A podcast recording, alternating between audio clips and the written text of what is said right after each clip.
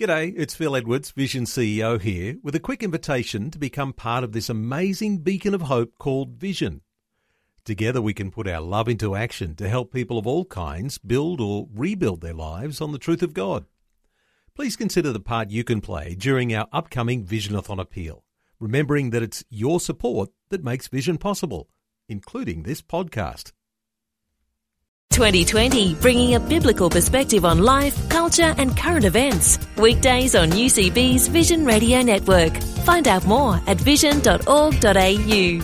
Now, Australians are being warned to get ready for disaster, with figures showing that many of us are unprepared for events like bushfires, storms, and floods.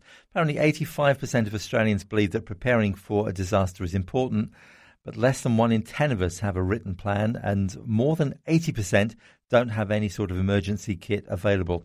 Well, John Richardson is from the Australian Red Cross. He joins us on the programme this morning. Well, John, good morning. Uh, how ready are we for disaster?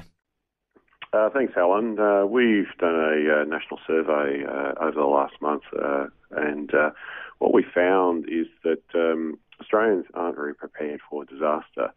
Uh, over 90% of them uh, don't haven't written down an emergency plan, and over 80% of them uh, haven't put together an emergency kit.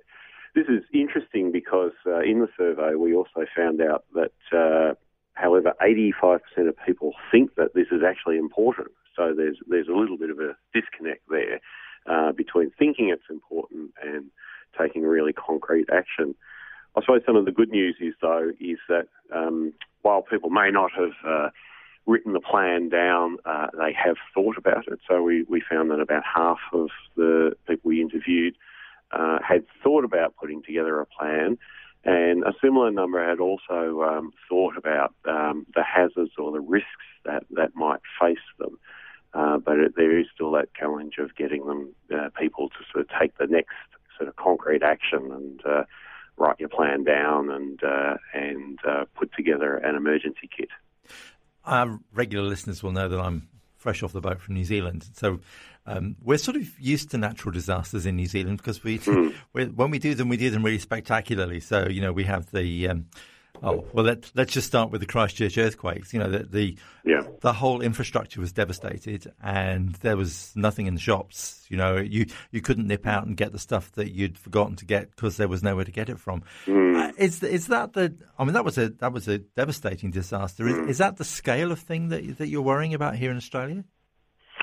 Alan, we we worry um, about uh, you know, a range of disasters uh, from the the single house fire, even a, a, a um, kind of medical emergency, because they're all really personally catastrophic to the individual, and that's where that's sort of the level that we want to focus at is you know how how we we help people sort of uh, prepare for something that might happen to them. But the good thing about that is that if people do do that preparation, themselves, then that um, helps in scaling up to the, the large scale catastrophic disasters like you um, spoke about uh, with Christchurch. And so, so you know, we see that really individual action can can really contribute to that uh, more more broader um, community resilience. I think the other thing to sort of uh, remember too is that we saw with the Queensland floods uh, that uh, there were also you know, um, challenges with uh, you know, food um, distribution, and uh, you know, in some places, a, a, report that I read where they they said you know it took people you know quite a few months to sort of uh, restock their pantries and, and, things like that, and so. Um, whilst in Australia, you know, we've got very good food distribution networks, and uh, they've done a lot of work in that area. And quite often we see that um, you know the power doesn't come back on for uh, you know five, six days or, or sometimes longer, and that can affect the way that you uh, prepare food. Uh, and uh, and uh, so so yeah, we we also sort of you know recommend you need to think a little bit longer than sort of 24, 48 hours, um, which is why we sort of recommend uh, that you know people should have a fairly well stocked pantry.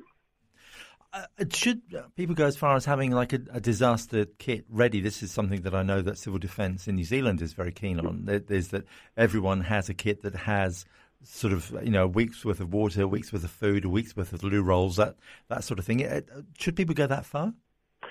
Alan, yes, we would certainly recommend that. Um, one of our the sort of three, you know, step three of our four-step ready plan is to say get a kit, and, and part of that is uh, looking at um, you know food supplies, and uh, we say be sort of between 72 hours and, and up to, to 14 days because you know there might be some circumstances where you might be cut off uh, with flooding, or it might be a very severe heat wave, and and it's you're um, for whatever reason you're not able to leave the house. Um, so we, we sort of suggest not necessarily a kit in that uh, instance, but being prepared for for that, that period of time. Um, what we'd also say with the kit is, uh, you know, to make sure that um, you have a torch uh, and, and a, a, radio. Uh, you know, there are a number of sort of um, radios now that you can, uh, you know, do the wind up um, uh, or, or, solar, and uh, they've got a torch with them as well. Um, so, you know, having those sorts of things, making sure you've got copies of your uh, important documents uh, is also really important. And the other thing we um, also suggest when you're thinking about a kit is also think about the things that are really sort of sentimentally important to you, because uh, a lot of what people have said to us uh, after the disaster, they say, "Oh, I only wish that I had have," and you, know, you could say uh, taking the wedding photos or um, you know, the video of my daughter when she first walked, or my grandfather's war medals, and those those sorts of things. Which, you know, on one level we sort of say, oh well, they're just stuff, and you know, it's important that uh, the most important thing is that people have survived, and that tends to be what we focus on. But it's what people miss. You know, when we yeah. talk to people months afterwards, they say. Oh, you know, I, I really, I really miss that because it provides that kind of connection to the past and, and the sorts of things that make us who we are as uh, as individuals. It's hard though, isn't it? Because you, I suppose there's part of you is always thinking, well, you know, I've, I do not really need to think that hard about it. I've thought about it, but you know, it's never going to happen. But that's mm. the trouble with disasters; you never know when they're going to happen. Exactly, and I think you know we, we do focus on uh, coming into the summer, uh, obviously with uh, uh, you know, in the north of the country with cyclones and flooding, and then in the south of the country uh, with, with fires. Uh, but they can, as you say, they can strike any time. Severe storms can strike any time, as uh, as can house fires. And um, another report that I have read has has suggested that nearly 40% of us will um, experience an emergency or disaster, or at least at least the threat of one in our lifetime.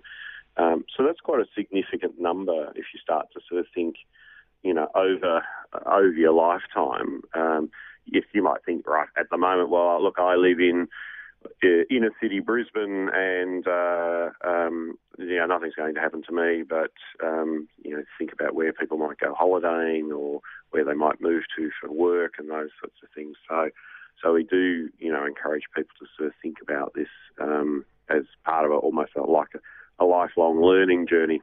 Yeah. Yeah. Is there somewhere that, that people can go to, to check up on, on what's a good idea to, to have prepared and, and, and just a sort of a, a checklist?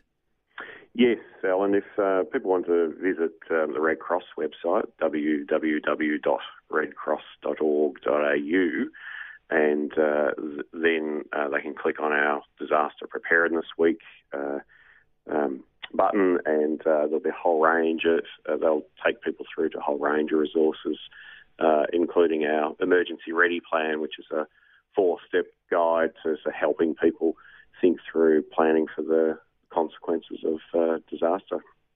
Wise thing to do, John. It's great to talk to you on the program. Thanks very much indeed for your time today.